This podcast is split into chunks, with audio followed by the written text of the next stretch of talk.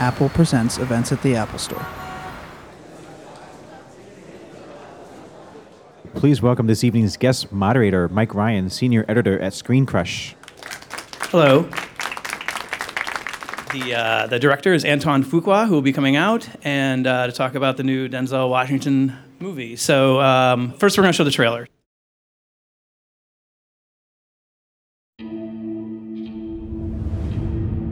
He catch that fish yet? Their book. Oh, yeah. Yeah, he did. It's a happy ending. Not exactly. The old man met his greatest adversary just when he thought that part of his life was over. Why didn't he just let the fish go? Old man's got to be the old man, fish has got to be the fish. Got to be who you are in this world, right? No matter what. Yo, Pop, bet you didn't have to push no dollies at your old job, did you? Guilty as charged. Can you do a refund for me when you're done? Open the register up right now. Move. Give me that ring. No, it was my mother. Please. It's okay, Jenny. What's she doing about? It is about a guy who's a knight in shining armor, except he lives in a world where knights don't exist anymore. My ring.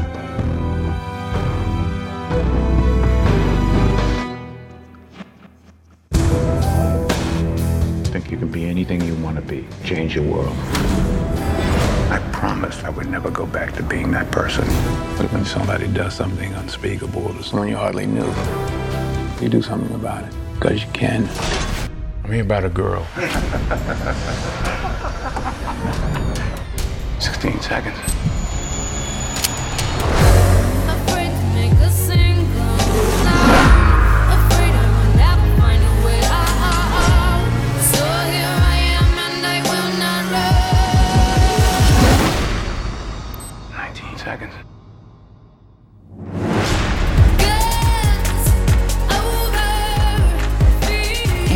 Take out five pimps. You took out the East Coast hub of the Russian mafia. A man with his skill. I want to know who he really is. He won't stop until he kills you and anyone you care about. man's power will shut you This goes all the way to the top. Tripwires fill this house with your love. Run out of excuses. Had enough? Because I can keep going. Brick by brick, body by body. What do you see when you look at me? What do you see when you look at me? It's too late to start over. Let's over fear. Let's over fear. This is the thing I, thing I know. Uh, the last time uh, Antoine Fuqua and Denzel Washington did a movie together uh, was it was called Training Day, which I'm sure you always all remember. Uh, they're back together for this one. Here's Antoine Fuqua.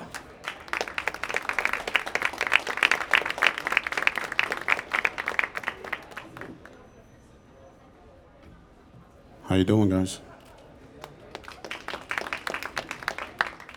First of all, I am curious. How, how many people here actually remember the '80s television show, The Equalizer?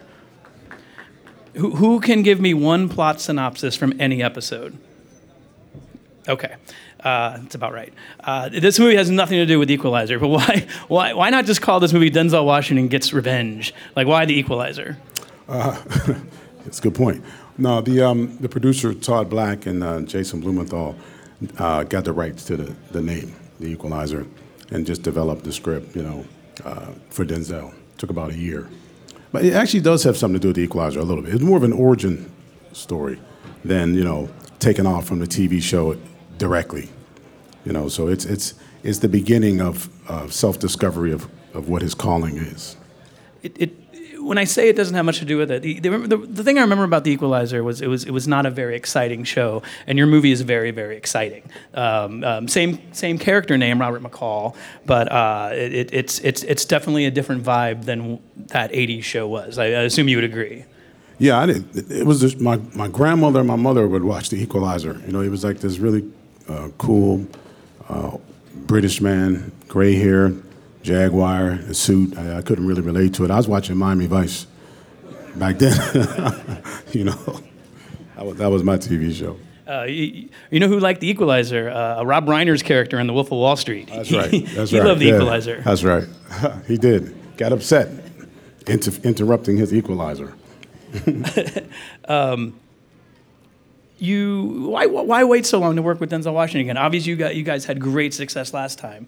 Uh, it, has been a while. Why I, I'm I'm actually surprised it didn't happen sooner. Uh, you know, it, time just flew by. Really, Uh, we tried to work together once, um, and that didn't work out. Um, but we we were friends, and you know, we we have dinner and talk about it. But it takes. I don't know. We shot this movie. It's been two years, right? It takes roughly almost two years to make a movie for a director, and he directed two movies since Training Day, and then Training Day kind of catapulted us both into another um, uh, stratosphere. So we were busy. So I was making movies, he was making movies, and, and until uh, journalists started speaking about it, we didn't even realize it's been 12, 13 years. It was kind of a surprise to both of us, you know. You, you mentioned after Training Day a different being bolted in a different stratosphere. It- the two movies you did before that were Replacement Killers and Bait, and then Training Day comes along. Denzel wins wins a wins Bait. an Oscar. What's Bait? Uh, the Jamie. joking, I'm okay, joking. thank you. See, that's The- my the- attempt the Jamie humor. Foxx movie. That's why Bait didn't work, because I'm not funny. You scared me. Um, I was gonna go to run in there, check IMDb, and prove you wrong. Um, but uh, what, what was that like after Training Day? Because you'd never gotten that kind of attention before, and then all of a sudden, boom, the, big time with that one. Um, I don't even know what it was like, honestly. I was. This movie has been sort of my journey of the um, heat from Training Day because I went right to work when we went to the Academy Awards and Denzel won the Academy Award. I got on a flight the next day and started Tears of the Sun. So I didn't really get any of the um, attention and, and celebration from that film. I just kept working. I just kept going. So I don't. I didn't really know what that was like. But we've been, like I said, we just came back from six different countries around the world, and it was overwhelming. People uh, were excited about me and Denzel working together again. So it was my. This is my first time really experiencing the energy from Training Day. You mentioned that being in six different countries. I, I, I interviewed you in, in Canada for the Toronto International Film Festival. It seems like a year ago now. But uh, for all those people who want to be uh, filmmakers and, and have a big time film like this, um, explain how tired you are right now. Very. yeah, literally just got off the plane two days ago, I think, uh, and did an IMAX screening last night. Been doing press all day. You know, it's a blessing, but I'm, I'm exhausted, man. If, if it wasn't to come here and talk to you guys, I would be sleeping. Trust me. There's one. There's one scene I want I want to talk about in this movie. Um, there's a scene where where, where uh, Denzel Washington's character goes down to to the harbor and there's an explosion. Right. And we've seen that in movies before, where uh, the character something explodes behind them and they, they don't look at it and they just keep walking off. Uh, in, in in this movie, there are explosion after explosion after explosion. That it, it, there's this chain reaction event where, Right. where it keeps on going and going and going, and it was the loveliest thing I've ever seen. Ah, yeah, yeah. Were you trying to one up the, uh, the that kind of a scene? Yeah, you're always trying to one up, you know, every scene. You're always trying to outdo somebody or make it cooler or more interesting. But the truth is, in a weird way, it was sort of my homage to Tony Scott. It was um, my way of sort of tipping my hat to Tony, you know, because his relationship with Denzel, and uh, he did the explosion, the Man on Fire, and obviously I wanted mine to be different and better because that's what Tony would want. Um, but uh, it was a little bit of that too, yeah.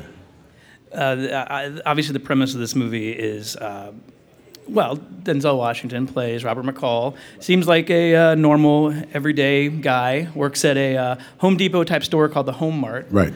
And uh, he runs into a young woman played by Chloe uh, Grace Moretz who uh, needs his help, and uh, he starts helping people in, in sometimes the most violent way possible.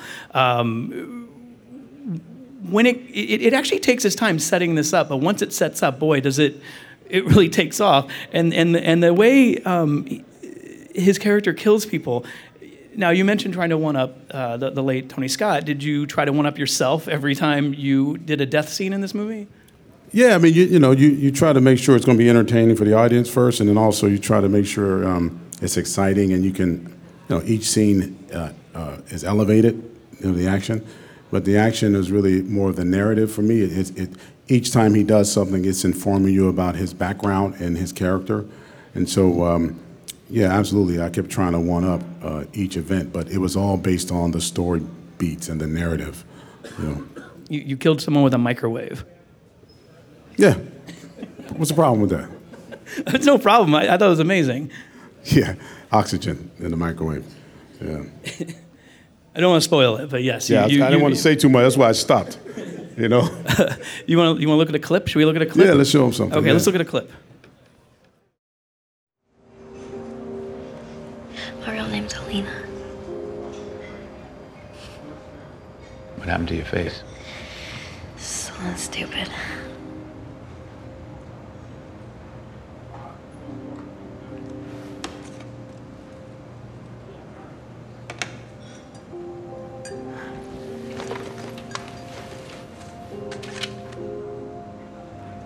It's not professional.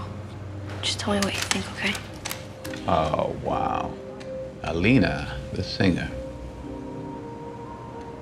You and I know what I really am. I think you can be anything you want to be. Maybe in your world, Robert. Doesn't really happen that way in mine. Change your world.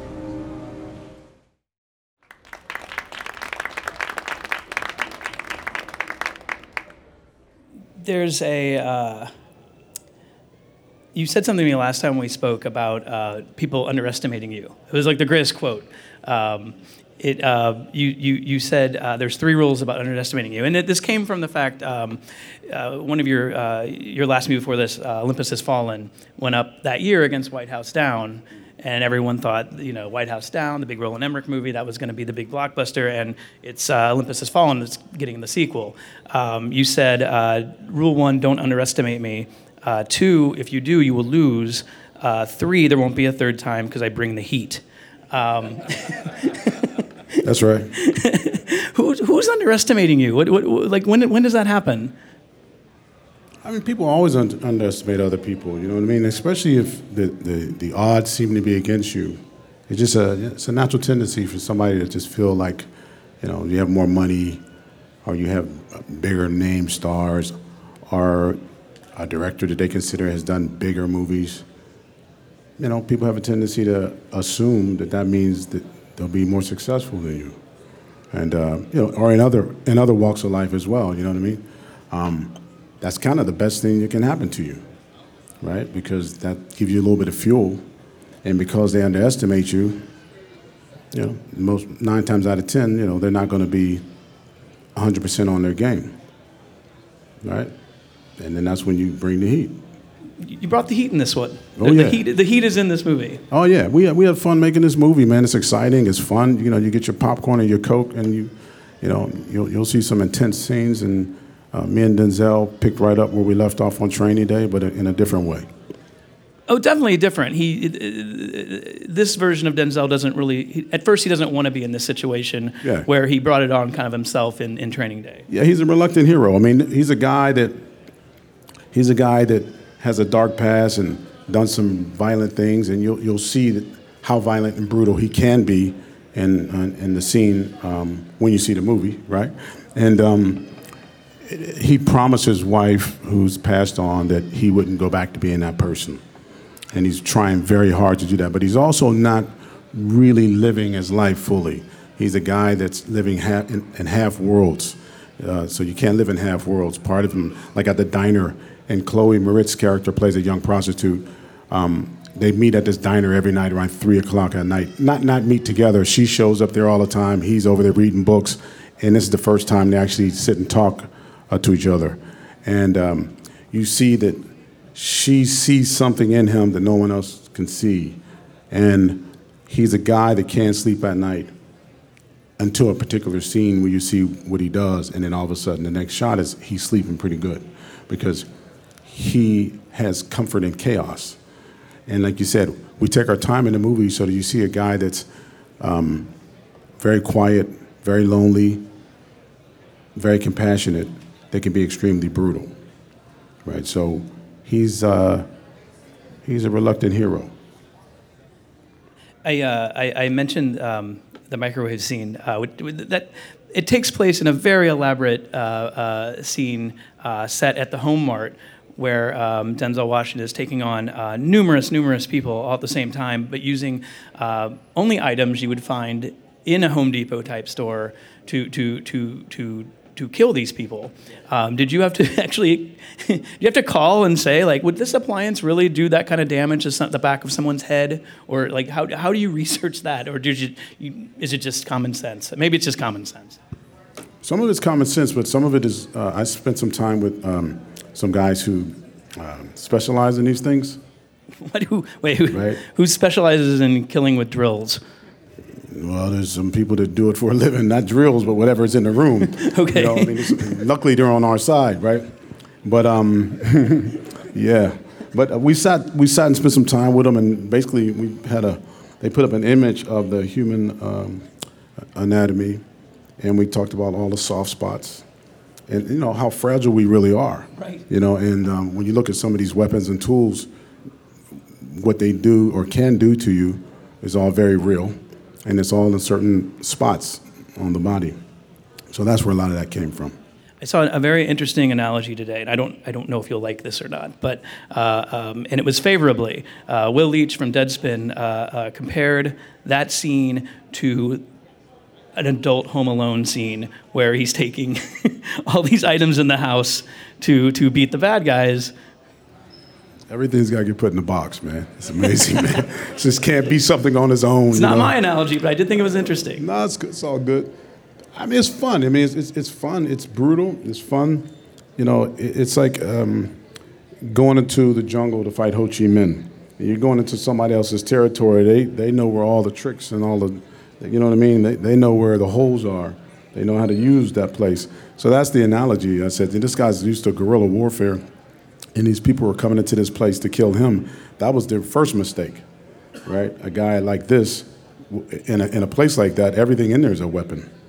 You know, even based on the way he handled the other guys in another scene earlier in the movie, and the guy Teddy, uh, played by uh, Marton Csokas, um, when you see how brutal he was there, that should inform you not to go in there with all these things in there. You know what I'm saying? So, yeah, that's the deal. You want to look at another clip? Yeah, let's show him another Okay. one. He's not coming back. Had enough? Because I can keep going. Brick by brick, dollar by dollar, body by body. Or you can call your boss and tell him to shut down his operation tonight. When you look at me, what do you see? The answer's nothing. I have no feelings about you one way or the other. You're like like lint or a bottle cap. You're just a thing to remove. The men I killed, your men. I gave them a chance. They made their decision. I'm giving you the opportunity to make yours. I've done some bad things in my life. I promised someone that I love very much that I would never go back to being that person. But for you, I'm going to make an exception. So, uh, a good friend of mine who's a, also uh, uh, an entertainment journalist uh, met Jake Gyllenhaal out for uh, breakfast the other day for an interview, and he's, he, he was um, um, amazed by his six pack abs he has right now because he's, he's, uh, he's currently, well, he just finished uh, filming with you for a boxing movie called Southpaw. Yeah. And uh, I've heard you say that we, we will not recognize Jake Gyllenhaal in this movie. No, you won't. I gutted him out. I gutted him out. I had him training six months ahead of time, twice a day. You know, I mean, I've been boxing for 15 years, and my trainer, um, we took him to um, Mayweather's gym in Vegas, church gym out here. Uh, took him to every fight. I mean, he's a beast, man. When you see him in his movie, he, he's turned himself into a fighter when you see him. You won't believe it's him. And you'll see him doing all the fighting. There's no stunt guy. He took some hits. What took you so long to do a boxing movie? Because that, I, I feel like that would have come earlier in, it, for you too. Because it's really it's a boxing movie, but it's not really about boxing as much as it's about a, a, a, a, a man learning to become a father, learning the responsibilities of being a father, um, and and controlling his anger. It's, it's more a, of that type of story. It's a, it's a real heartbreak, and I can't wait for you to see it. It's really a powerful drama, but the boxing is ridiculous. I mean, I, I shot at Madison Square Garden, and um, uh, we recreated Caesar Palace. I shot it with all the HBO guys and really went in on it. And every every fighter in it is a real fighter. I had Victor Ortiz, you know, knocking him around, you know, knocking Jake around, you know. So I mean, you know, it's it's intense, man. It, it, and and this makes me happy because you, you did you did the Equalizer with Denzel Washington, and, and now you're doing a boxing movie, and these just you seem so happy about these. This like and, and, and nothing against this movie, but, th- but this makes more sense than King Arthur. What? Which that was a good. I like that. I actually like that movie, but Like like a little slight right there, man. oh, that's not a slight. I just I just cannot. I've been waiting for both of these from you for long for so long, and then it's like, oh, okay, he's gonna do King Arthur. Then maybe we'll get the boxing movie and Denzel again. Well, you know what the truth is about King Arthur. I wish I had another chance to do it again because I learned so much doing that film, and I learned a lot about the studio system and things like that. Um, I would Oh, never. What's that mean? What do you what did you learn about the Well, studio well, I would system? never make a movie. You know, we agreed to make an R movie, um, and it and then it was Disney changed on me in the middle of beginning to uh, film the movie to make it a PG, and that's hard because I designed it all a complete different way. And when and when you when you do that, everything you dreamed of and all the things you really want to do start to come out the script, and you can't shoot these things. So it's very difficult to do that. Um, but more than anything, it's just uh, I've learned a lot even as a filmmaker since then. I've evolved since then. I like to think. Um, but the reason I did King Arthur is for um, minority uh, filmmakers, or even just poor kids. Period. But especially minority, whether black, Latino, whatever. If they want to become a director, the idea is that you can do anything you want to do. You got to do it well. Doesn't always work out. But there's no reason to have to always do something based on your color. You know what I'm saying? There's no reason to always have to do something based on your own life experiences. You can dream about making King Arthur. You could dream about making the movie Going to Space. I did that just to say that. Now, whether it's successful financially or creatively, I, I wish it was a better movie. Um, and I will make an epic again, and it will be better. But they need to see me do something other than training day. You know, training day is something I grew up with. I know that world. There's no reason to put them in a box. And I'd rather be an example for them to say, if some, if a kid wants to make a movie about, I don't know, whatever, right? A deep blue sea. And somebody says, what do you know about the deep blue sea? You grew up in the ghettos of whatever. You can say, well, Antoine did one. Well, he did this or he did that. How come I can't do it? But if you don't have an example of that, sometimes it's hard for people to see past your, your skin color or your background.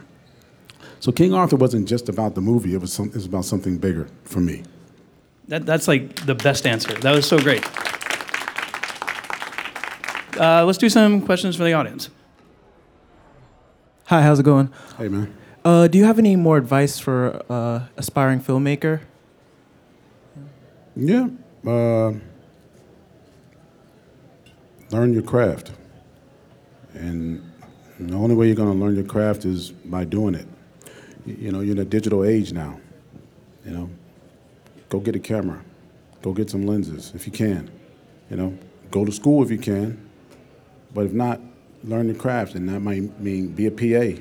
Go run and get coffee. You know, be on the set, ask questions. You know, have no fear about being naive about certain things or not knowing. But most importantly is really learn the, learn the craft. Like understand what it is you're doing and why you're doing it. You know what I'm saying? Yeah, that's that's the best advice. You know? And don't stop because it's going to be hard. It's not easy, and it's work. You know what I mean? Sometimes it sounds really fancy, filmmaker, artist. It's work. It's called show business. You know what I'm saying? You got to get up every day, do your homework, and put on your jeans and hopefully some comfortable tennis shoes because you're going to be grinding. You know? There it is. Thank you, sir, for coming out tonight. Um, I wanted to know who were your most important past and present mentors? My most most important, present and past. Uh, most important, I don't know. I mean, there's a lot of them that I admire quite a bit. I mean, Kurosawa's special, you know, in every way. Uh, I still feel that uh, Sidney Lumet was very special. Uh, I love Sergio Leone for what he did with the westerns. Uh, Martin Scorsese, today and in the past, is still, um, and he's a friend, very special man. Um, you know, I mean, I think Oliver Stone is a fantastic filmmaker, and you know, he's he's, you know, he's a power he's a powerful filmmaker. Um, Francis Ford Coppola, a lot of those guys I grew up with because of the era. You know, like for me, you know, um, they had a certain freedom in the '70s and you know late '60s where they were making movies and they were able to make these powerful films and t- Taxi Driver and things like that, and, or Dog Day Afternoon and those movies where you know they had the freedom to actually really tell their stories on film. You know, and now it's a little different. You know, it's a little harder to, to get to make those kind of films. You know, because like I said, it's show business, and if it doesn't make money, it's hard to get that done. It's hard to even sell that idea to somebody. Can you imagine going up to somebody saying you want to make Taxi Driver? I mean, you know, it's very hard to do that. You might be able to get it done for a dollar fifty, if you can do it. You know, so yeah, those are those are the people I admire. Hey, how are you? Uh, I like your films. Uh, Thank Have you ever thought about doing uh, science fiction? No, you know what? I don't. I don't. Not really. I mean, but I don't think about movies sometimes in genres as much. Um, like if I read a script that I felt passionate about, and it just happened to be in that world, you know, I, I would probably want to do it. But um, that's not a, a genre. If if we're going to put it in the box, um, that I gravitate towards a lot. But that's just because I don't read a lot of science science fiction scripts. Uh, there are a lot of incredible, brutal scenes in this film. Were there? Are, Can you talk about the decisions to make the scene as brutal as it is, or maybe it's less so than what you originally scripted? I'd like to hear how you and Denzel figured out what was going to be what. Well, like I said before, um, for me, brutality only comes out of the narrative, and it has to be um, something that comes out of the the character, right? Robert McCall is a gentle man in the beginning. He's a quiet man in the beginning. The people that he uh, that he's aggressive towards um, brought the violence to him. But I like let me put it this way: there are violent men in the world, and there's men that understand violence, right? So the point of doing that is this: if you're a violent individual, you know you get into fights and you're you're nasty and you're mean. If you understand violence, you want nothing to do with it because there is no going backwards, right? Everybody's dying. That's a different individual. So the violence was to inform you of his background as opposed to exposition. And it had to be brutal so you really understood that he was even more brutal than the men he were killing. He was killing. Also, I don't believe in if you're making a rated R movie, make a rated R movie. You know, if you're making PG or PG 13, make it that. But don't walk the line because people pay their money to come in and see a film, give them what they pay for. That's how I see it. How you doing? Um, I would like to know: Is there any actor or actress that you haven't worked with that you would love to? Uh, yeah, there's some great actors out there I haven't worked with. I mean, um, Michael Fassbender is, is a beast.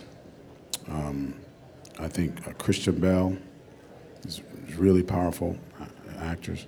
Um, Meryl Streep would be a dream to work with her, you know, in any capacity. So yeah, there, you know, there's a group of them out there, man. That I, you know, I can go down the list, but there's a there's a group of them that I really would love to work with, just to have the experience to work with them, you know. Um, when you found out that filmmaking was your passion, what steps did you take to advance your career? Um, I, I dove in. You know, it's like when I was telling this young man here. I, I, you know, I went to school in West Virginia. I'm from Pittsburgh, Pennsylvania. I moved to New York. I got a job as a PA, and I just dove in with both feet, and I just started learning, and I just started, you know, studying film. I watched every movie from The Great Train Robbery up to up to date at that time in different genres. Um, I was around filmmakers as much as I could. You know, I would ask questions all day. I was writing quite a bit. You know what I mean? But you just have to dive in with both feet. And you can't dive in always saying, I'm going to be a director. I'm going to be, you just got to get in there and sort of feel it out and see what you're really good at, see what's talking to you, you know? If it's directing, then go for that. I always say, you know, it's like a target. One thing about making movies is once you figure out what it is you want to be, you got to go after it with everything you got. Everything you got. Because there's a lot of people wanting to do the same thing. They think until the opportunity starts to come. So that's what happened with me. I just dove in. When I found directing was my passion, I just never stopped until I got the opportunity to prove it. And even prove it to myself to see if I even had what it takes to be a director. Hi, um, I'm just wondering what you would like your audience. Hi. I'm sorry. Hi. It's okay. Um, I was Hi. just wondering what you would like your audience to take away most from this film, um, besides the wonderful action sequences. Well, I mean, it's a it's a it's a story about doing the right thing. You know, helping others that can't help themselves, and it doesn't always have to be violence. You know, it's just about taking steps when you see somebody that's, you know, weaker or need in need. If one person helped another person, just one, in the world, we'd be a whole different planet. You know what I mean? That's what that's what it's all about, doing the right thing. Yeah. Yeah, hello. Um, good evening, sir. I'm from Nigerian, like Nigerian descent. I'm wondering, would you consider like Nigerian actors for like next movie or whatever? Nigerian? Yeah, I mean, you know, absolutely. Why, why not? I never think about. I never think. I mean, if it, if it's a role that, if you did- if you can get ready to accent, right? If he's supposed to be American and you got Nigerian accent, that's a problem. But if it's a role that doesn't require uh, an American accent, why not? If you can act, you can act. You're an actor. You're a musician. Oh, okay. All right, that's cool. Hi. Um, my question is really like, you know, we all measure our success at different levels in our life where we are. So I just wanted to know, like, from where you started to where you are today and where you're going. Like, how do you measure that? Like, where do you feel you are? Have you achieved, or do you have like some big dream of a film that you want to do? And then maybe you can extrapolate a little bit. You know what's funny? Um, I mean, measure. I mean, I'm. It's, I have big dreams, right? It's, it's like as a director, you know, for me, there's so many movies I want to make, and uh, so many stories I want to tell, right? But it takes so long to do it. I know you only get to do it, you know what I mean, a certain amount, uh, and that's working back to back to back and not getting any rest, and that's not possible for anybody, you know as far as measuring where I'm at, eh, I measure more if, if I'm a better human being, honestly. If, if I'm truly evolving as a human being and, and not making the same mistakes and trying to consider other people before myself, which is hard sometimes. It's a selfish world we live in, and you know, you're grinding every day and everybody's hustling. But I measure it by what have I done lately that's not about me, you know? I mean, I have children, so that keeps me really humble. And that, I measure a lot of it by um, how I am as a father. Am I doing a good job or not? You know what I mean? I mean, that's kind of the, that's the biggest measurement for me is if, if I'm a better human being or not. I I, Hollywood, I don't measure myself by Hollywood, man, because you know. Based on uh, one of your answers, I can't get the thought of a uh, of you doing a western out of my head now. Ah, yeah, yeah. My next one. Yeah, um, me and Denzel are going to do Magnif- Magnificent Seven next. Start filming that in March of next year. So I'm very excited. That's like a boyhood dream. I used to watch westerns with my grandmother um, all the time, like, and so it's important. It's yeah, that, that news just broke uh, a few week, couple weeks ago, right? That was that was the yeah. Yeah, So, yeah. So we're, we're going to start that in March. Denzel's going to start riding horses next week, and we're going to go get him. uh, that's it. Uh, thanks for everyone for coming out. The movie Thank comes out guys. this Friday. Take care. Antoine Fuqua, everyone. Go see the film.